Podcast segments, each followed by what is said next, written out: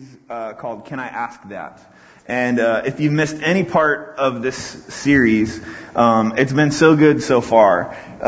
It's been really good. And if you missed any part of it, the idea behind the sermon series is that we take some hard questions that maybe have dark and murky answers, and we're just doing our best to shed some light on what the Bible says about these questions.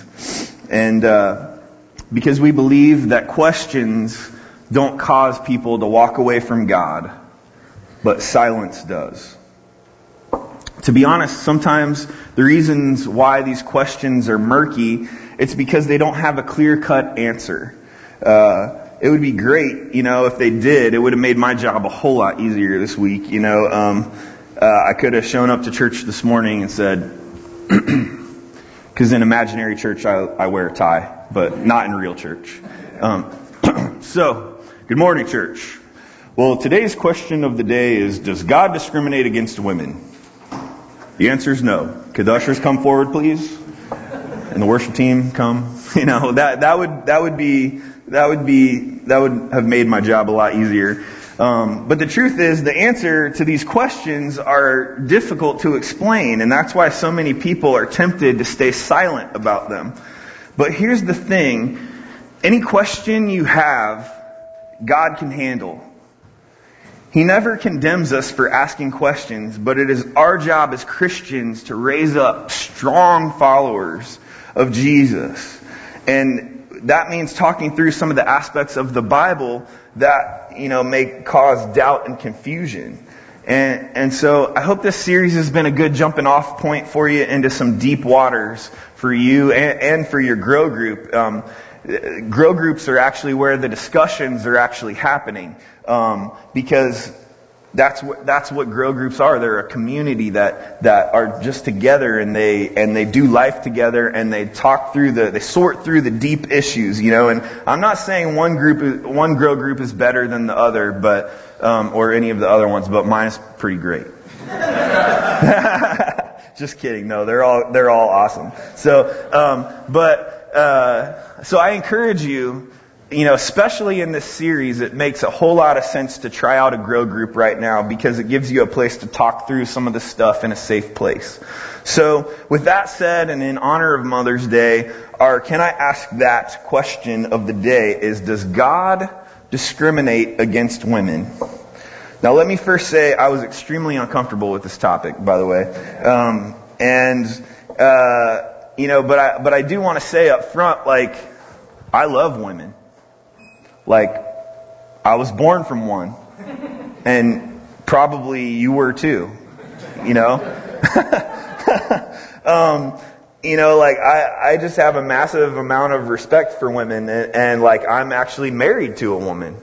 Yeah, she's right over there. She's gorgeous. And so she puts up with a lot. Honestly, in my book, she's kind of a saint. She's right up there with Paul. But despite all these awesome things about women, I think women can be one of the most confusing creatures that God ever created on the earth. They're just mysterious. For instance, when they're young, they go to the bathroom in groups. What's that about? In the bathroom, they need 5 sets of soaps and shampoos and conditioners, right? For instance, I don't know, sometimes they cry at commercials. They're just mysterious, and above all else, they get so excited when the NFL draft is on, right? Oh wait, that's just my wife. Sorry guys. My wife is a diehard football fan. Maybe that doesn't apply to everybody, but it applies to me. And maybe the most confusing of all is that they choose to love us Neanderthal men. You know what I mean? That's honestly baffling to me. Women are just plain confusing sometimes, and you know what? So is the Bible. When it comes to the Bible, there are a lot of confusing passages regarding women in it, and not to mention that people over the years have twisted their intended meanings, and These passages that we're talking about, they can really trip people up and confuse people. They can make them wonder, does God view women as second rate? So that's what we're going to discuss today. But spoiler alert, the answer is no. The ushers can come forward now. No, I'm just kidding. God does not discriminate against women. So we're going to look at this. And so I could sit here and pick apart all the scriptures that are controversial, and I could make sure that you have all the talking points to disarm someone who wants to argue with you. But that's not the point of this series. The point of this series is not to help us have better arguments. The point of this series is to give us clarity in our own lives so that we can live fully in the life God intended for us. Most of the scriptures about women that confuse people come down to context. And there's a saying about the Bible, and I find it to be extremely true, and it's this. You may want to write this down. A text without context is a pretext. So pretext means a reason given in justification of a course of action that is not the real reason. So a pretext means a reason given in justification of a course of action that is not the real reason. So basically, the saying means that if you look at the scripture outside of the context, the cultural climate and place and people it's being written to, you can make it mean whatever you want. So for the sake of time, let's just take one of these misunderstood scriptures in the Bible and look at it, and keeping in mind the context of the situation. So if you would turn in your Bibles to Ephesians chapter 5, starting at verse 21, or load it on your iDevice or whatever you're going to do. Ephesians chapter 5, starting at verse 21. So I'm going to go ahead and have you stand for the reading of God's Word. So let's read. Okay, starting at verse 21, chapter 5, Ephesians. Submit to one another out of reverence for Christ. Wives, submit yourselves to your own husbands as you do to the Lord. For the husband is the head of the wife as Christ is the head of the church, his body of which he is the Savior. Now as the church submits to Christ, so also wives should submit to their husbands in everything. Husbands, love your wives, just as Christ loved the church and gave himself up for her, to make her holy, cleansing her by washing with water through the word, and to present her to himself as a radiant church without stain or wrinkle or any other blemish, but holy and blameless. In this same way, husbands ought to love their wives as their own body. He who loves his wife loves himself. After all, no one ever hated their own body, but they fed and cared for their body just as Christ does the church. For we are members of his body. For this reason, a man will leave his father and mother and be united to his wife, and the two will become one flesh. This is a profound mystery, but I'm talking about Christ and the church. However, each one of you also must love his wife as he loves himself, and the wives must respect her husband. All right, you may be seated. Now, before all the women in the congregation start throwing rotten tomatoes at me, let's talk this out a bit. Let's hear me out, because when we get to the heart of this passage, I believe that you will see that it's very important for us today. But there are some things that you need to know about the day and age that the scripture was written in. It's important to know how women were treated during the time that the New Testament was written, especially within the ancient Near Eastern culture. When the New Testament was written, women were not considered equal to men. For example, women were typically forbidden to talk to men except for their own husbands. Women were not allowed to worship with men.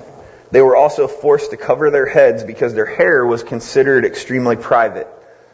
Women were restricted to household work only, and also were not considered a reliable witness in court. That's the one that gets me.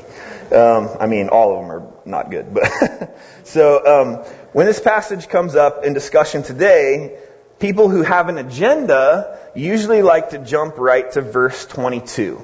Wives, submit yourselves to your own husband. I'm not looking at you guys, but you know, but sometimes people tend to jump right to that verse, and 9 times out of 10 they just leave it at that if they have an agenda.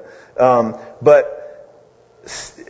they skip over the first part of the section of Scripture where it says in verse 21, submit to one another out of reverence for Christ. I mean, just that first verse alone, in the context of the day and age it was written in, would have been mind-blowing to everyone who heard it, men and women alike. This was a revolutionary thought because it was not completely male-focused like society was at the time. It tasks men and women with the same duty to submit to each other out of reverence for Christ. It then goes on to give an example of ways we should submit to each other as husband and wife. For wives, as we've read already, it says to submit yourselves to your husbands as the church submits to Christ. But men, before you get all high and mighty on us, Paul calls you to submit just as deeply. Paul uses the metaphor for you to love your wives as Christ loved the church.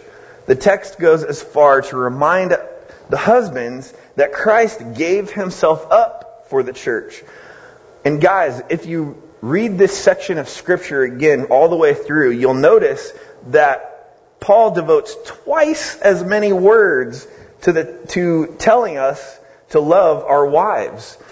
And I don't think that's because he thinks we're slow. You know, I think it's because he wants to make sure we understand what he means by love.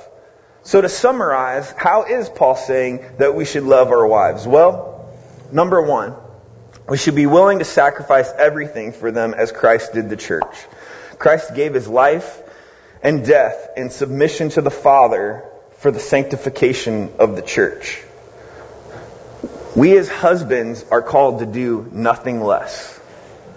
Part two of what Paul talks about is that we should make her well-being of primary importance, and that we should care for her as we care for our own body, which was yet another revolutionary idea at the time. Care for your wife as you care for yourself, as if they're one, as if they're the same, equal. And in Ephesians 5:31, Paul goes on to quote Genesis. For this reason, a man will leave his father and mother and be united to his wife, and the two will become one flesh. Become one flesh. Head and body. Two different roles, but equal importance. See, I think where people get hung up on this passage is because of the word submit. Submitting to another person is often a misunderstood concept. God ordained submission in certain relationships to prevent chaos, but it is essential to understand that submission is not surrender. It's not withdrawal. It's not apathy. It does not mean inferiority, because God created all people in His image, and because all have equal value, submission is mutual commitment and cooperation, which is why God calls for submission among equals. He did not make man superior. He made a way for man and woman to work together. Jesus Christ, although equal to God the Father, submitted to Him to carry out the plan for salvation. Submission between equals is submission by choice, not by force. We serve God and honor Jesus by willingly submitting to each other as husband and wife and as equals. So, okay, we've checked out the context of one Scripture that seems confusing at first. It would be really interesting to take a poll of how many people feel differently now versus when we first read the Scripture, but we won't do that. But something to keep in mind, though, is that we just went over one Scripture regarding women. And you never want to let one scripture speak for the whole Bible.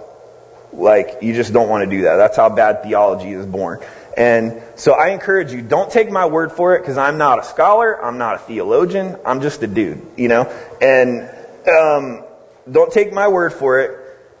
Go home. If this subject strikes a chord with you, spend some time on your own with trusted friends or by yourself studying these passages. But don't forget to look at the context. Because remember, a text without a context is a pretext. So make sure to look at the big picture when you do this. Now, okay. Deep breath. Now we're going back to our original question. Does God discriminate against women? We've heard some of what Paul had to say so far, right? And on the subject. But what about Jesus? If Jesus was fully man and fully God, it seems natural that we should look at how Jesus interacted with women while he was on the earth. And if he showed any signs of discrimination, one story for me immediately jumps to mind, although there are many, and I want to spend the rest of our time together sharing this story with you because I feel like it makes an important point.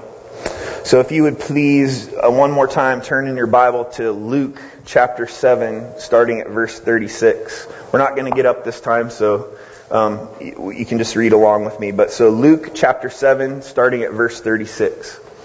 And so while you're turning there, I'm going to go ahead and set the scene of what's happening before this scripture. So let's set the scene. Jesus is still early on in his ministry at this point. He's been teaching all over Galilee, including the famous Beatitudes teaching. And he has begun to perform miracles and healings of all sort.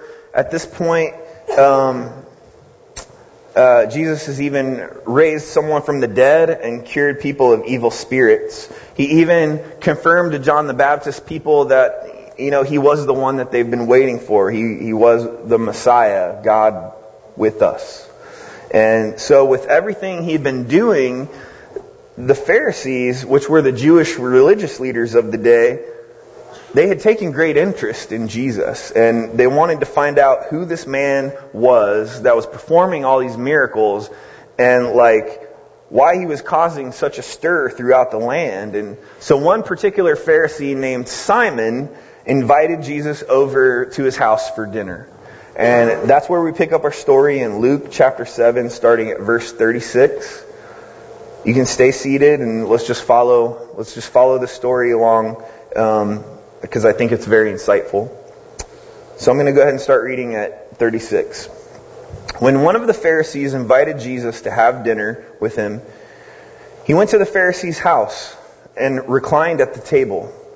A woman in that town who lived a sinful life learned that Jesus was eating at the Pharisee's house.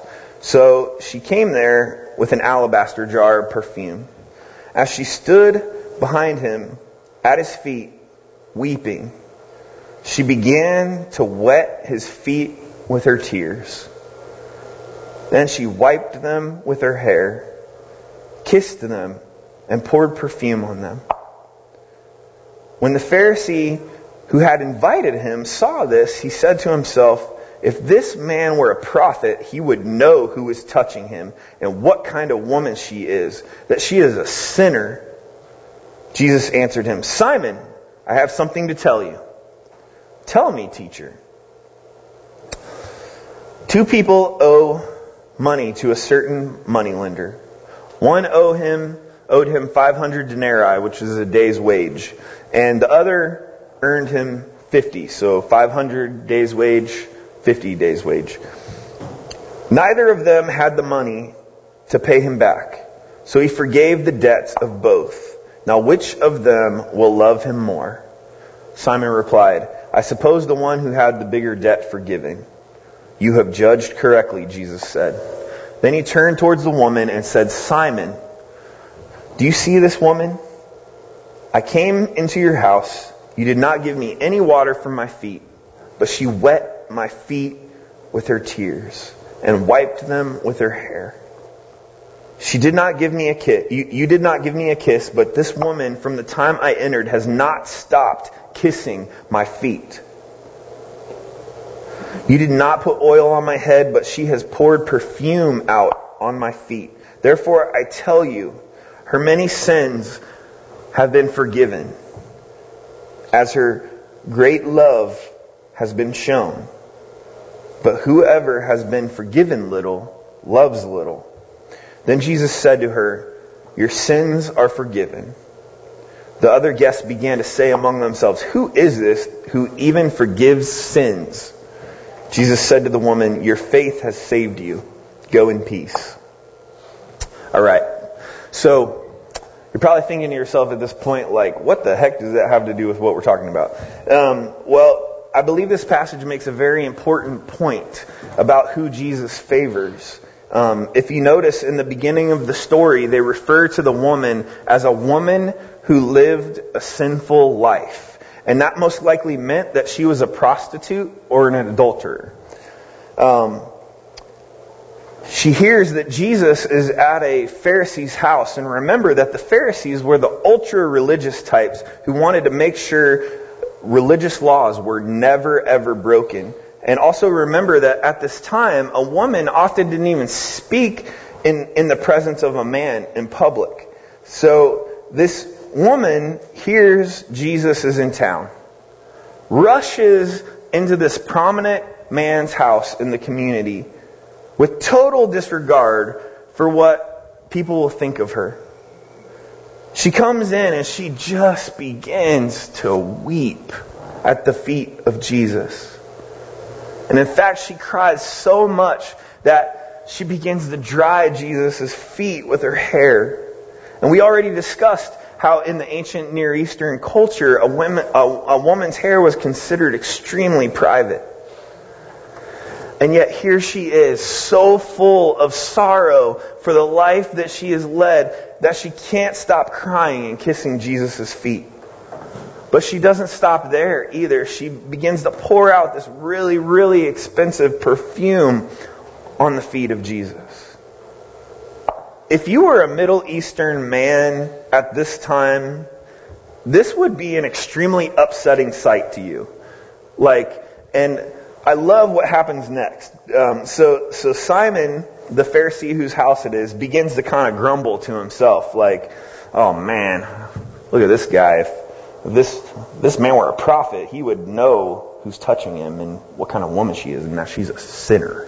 You know, he's just like mumbling to himself. And see, at this time, in this culture, if someone even talked to a person who was considered a sinner, much less touched them, that person would be considered unclean, meaning that they couldn't participate in religious gatherings and rituals. And so this Pharisee starts mumbling to himself about what he's seeing, and he's just like, if he only knew who, if he was a real prophet, he would know who she is. And Jesus kind of interrupts his mumbling and says, "Simon, I have something to tell you." And he's kind of mumbling, and all of a sudden he's like, hey teacher, yeah, what do you have to tell me?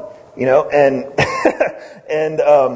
I just love that interaction because Jesus totally calls him. But Jesus then begins to, he goes on, Jesus then goes on to tell him a story about two people who owe someone money. One debt is significantly larger than the other, but neither person could repay their own debt. And since neither person could pay back their debt, both debts were forgiven. Jesus goes on to ask the Pharisee a very interesting question. He says, "Which one will love the debt forgiver more?" And Simon the Pharisee answers, "The one who was forgiven of the bigger debt, I suppose." As if to say, I see where you're going with this, and I'm not sure I like it. And Jesus then begins to rattle off some comparisons between Simon, this uber important Pharisee, and this woman who's probably a prostitute. And he begins to just rattle off these comparisons as if to point out that they were the debtors in the story. And so in verse 44, he begins, "So do you see this woman? I came into your house. You did not give me any water for my feet," which was customary for a host to do for his guests. "But she wet my feet with her tears and wiped them with her hair." Jesus continues, "You did not give me a kiss, but this woman from the time I entered has not stopped kissing my feet. You did not put oil on my head, but she has poured perfume on my feet." Jesus is listing all the ways that this Pharisee went out of his way to not welcome Jesus into his house. And if that wasn't enough, he is comparing the actions of this prominent religious leader to those of a woman who was probably a prostitute. Can you imagine, after all the things we discussed, can you imagine how insulted Simon must have felt? This kind of comparison would have been unfathomable to him. But Jesus goes on in verse 47, "Therefore, I tell you, her many sins have been forgiven, as her great love has been shown. But whoever has been forgiven little loves little." Then Jesus said to her, "Your sins are forgiven." I mean, can you imagine the buzz that was going around about Jesus after this dinner party? I mean, that must have been crazy. I mean, can you imagine, after all the things we discussed about the culture of this time, how this one incident upset a whole bunch of cultural norms? There's so much in this passage of Scripture that's worth digging into, but for the sake of time, the point we can take away today is that despite the differences between this man and this woman, and in this, Jesus loved them both the same. Even though it was scandalous to do so, he loved them both the same. And in this story, it was a grateful adulterer, not a prominent religious leader, whose sins were forgiven. Although God's grace through faith is what saves us, and that's key, and not acts of love or generosity, this woman's act demonstrated her true faith. Jesus honored her. That doesn't sound like a God who discriminates against women to me. In fact, Galatians 3:28 takes it to the next level and says, "There is neither Jew nor Gentile, neither slave nor free, nor is there male and female, for you are all one in Jesus Christ." So folks, I'm here to tell you today that whether you're male or female, whether you're black or white, brown, yellow, blue, or green, whether you lived a life full of sin and debauchery, or you have been a strong follower of Jesus your whole life, God's grace is the same for all of us. Yesterday, today, and forever. And if you need that grace, you just got to truly, wholeheartedly ask for it. And no matter who you are, you will receive it. I can't think of a better way of celebrating this grace than taking part in communion. So today, we're going to close our service with communion today, but if you need to handle some business with the Lord today, maybe you just need to weep at the feet of Jesus. Maybe you just need to come in submission to Him for His plan for your life. I don't know what your story is, but if you need to handle some business with the Lord this morning, the front will be open. There's seats there. You can kneel out or you can kneel up here. People will come pray with you. Do not miss out on God's grace today, because no matter who you are, it's for you. I'm going to read a scripture to lead us into communion time. And when I'm done, you may come to the Lord's table. And here at the mission, we just take a piece of bread and we dip it in the cup. And if you want to grab a napkin to take it back to your seat, you can, or you can take it right here. Take your time. Really speak to the Lord this morning. So I'm going to read this scripture, and after I do, you can come forward and come to the Lord's table. So 1 Corinthians 11:23-26 says this. The Lord Jesus, on the night he was betrayed, took bread, and when he had given thanks, he broke it, said, "This is my body, which is for you. Do this in remembrance of me." In the same way, after supper, he took the cup, saying, "This cup is the new covenant of my blood. Do this whenever you drink it in remembrance of me. For whenever you eat this bread and drink this cup, you proclaim the Lord's death until he comes again." Father God, we just give this time to you, Lord. We ask, God, that you would just come in this place. Lord, that you would make this bread and this cup sink deeper into our hearts, the meaning of it, Lord. God, thank you, that no matter who we are, your grace is sufficient. No matter what we've done, grace is sufficient, Lord. Help no one here miss out on that today, Lord. In Jesus' name, amen. And they come to the Lord's table.